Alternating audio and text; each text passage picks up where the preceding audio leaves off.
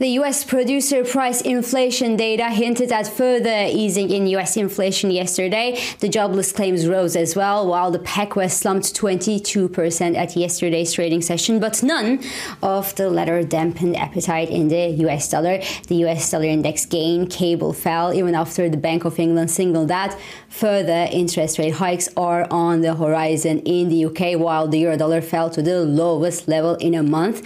Now, today, I will leave the G10 a bit aside and actually concentrate on the upcoming Turkish elections this Sunday and the potential scenarios for the future in Turkey. So, welcome. This is Swiss Swissquote's Daily Market Talk.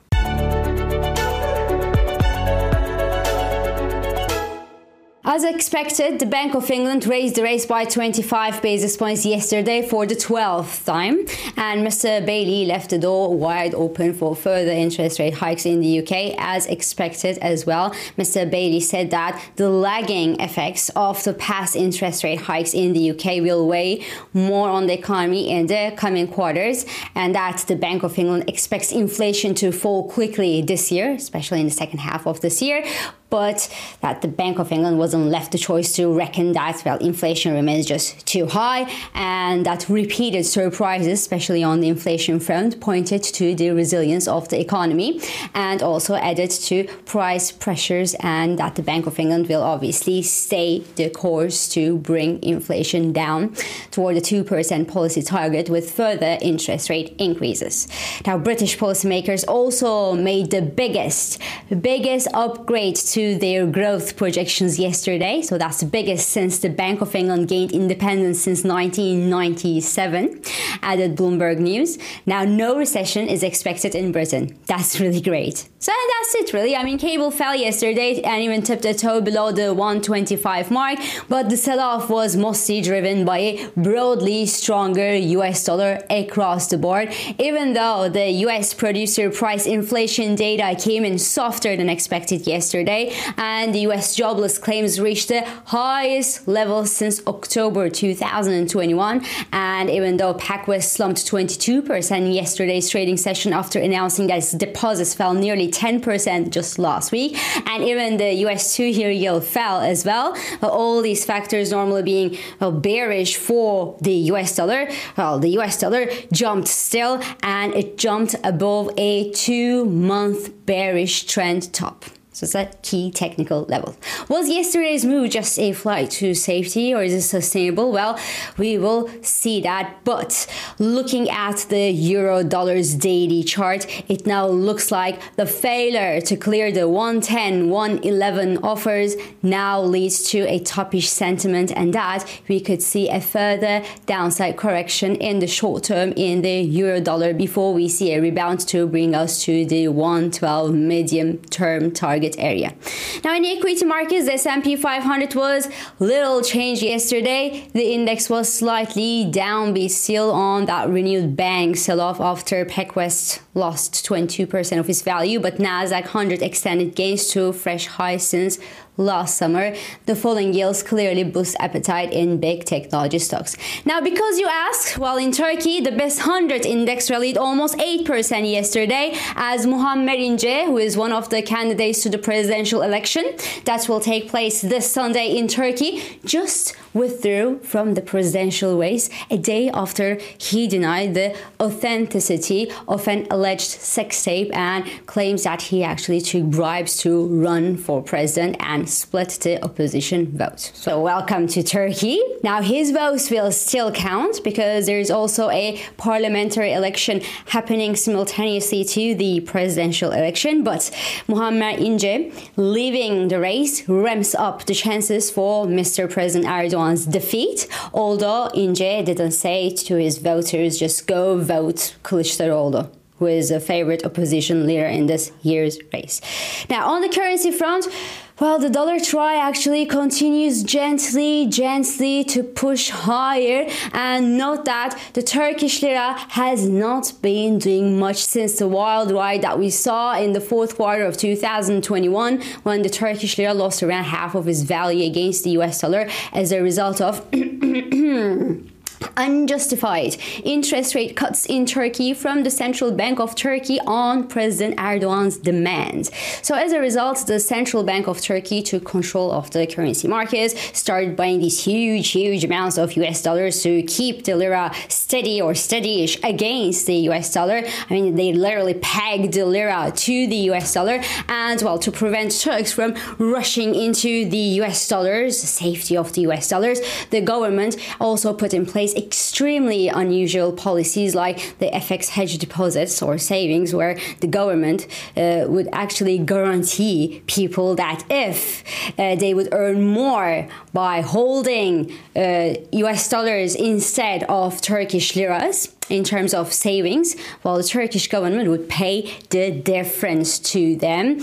And other measures were also being taken. Companies have also been forced, for example, to exchange their dollars into the Turkish liras to avoid dollarization. So there has been a series of unorthodox, unsustainable, and extremely costly policies in Turkey. All that to pull the Turkish rates to abnormal low levels while inflation exploded. The Turkish policy rate is now at 8.5% percent level, while inflation is about 40%. And that's the official inflation rate because the unofficial inflation in Turkey is about 105%, according to ENAG, which is an independent research site.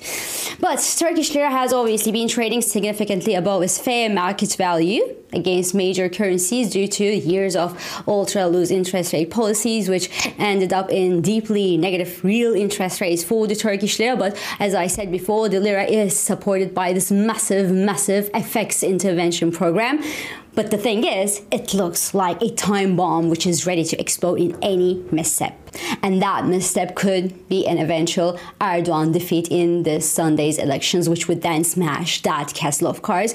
Right now, the actual president Recep Tayyip Erdogan's defeat is actually being priced in as the base case scenario. That's what the polls hint at, but no one really knows what that means for the lira, right? There are even some street rumors that if the presidential election is left to the second tour, Mr. Erdogan would be stressed out and he would order his army of bankers to let the Turkish lira fall free and use it as a political weapon to convince people that he is still holding the reins of this country and the economy and also people's pockets as well. Therefore, well, investors should be prepared and well prepared for potential market turbulence and big market turbulence in Turkish markets, both in the FX market, so in the lira and in equity space. In the base case scenario, as I said, while the formation of a new government after a potential Erdogan defeat is expected to end Turkey's ultra loose monetary policy that's unadopted,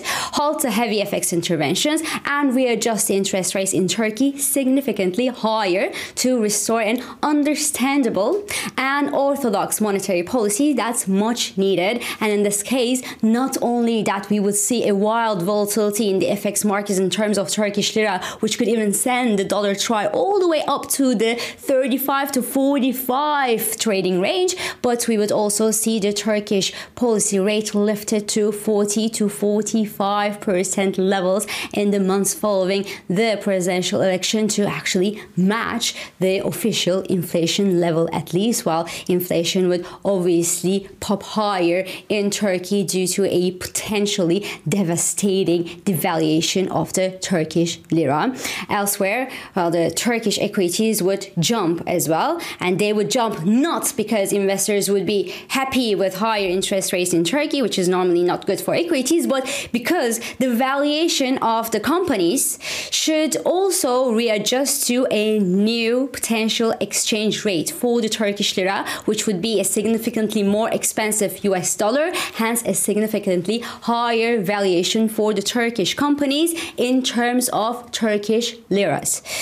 But you know what? Because I don't have a crystal ball, and because all is controlled by a few hands in Turkey since years, maybe, but just maybe, nothing of this would happen for me and my generation who have never seen a Turkey ruled by someone else than Mr. President Erdogan and any government other than his AKP party, the shock of a potential change would go well, well beyond what we could see in the markets. So this is all for this week. I'm İpek Özkardeşkaya and thank you for joining me and thank you for all your beautiful, supportive and interesting feedbacks. I hope this episode of Market Talk has also been helpful and insightful to you. So please do not hesitate to leave your comments, your reactions, and your questions below as usual. And follow us on Instagram, on Twitter, and on LinkedIn for regular market updates. And subscribe, of course, to our YouTube channel for daily market comments. I will meet you again next week. And until then, good day trading and have a lovely weekend.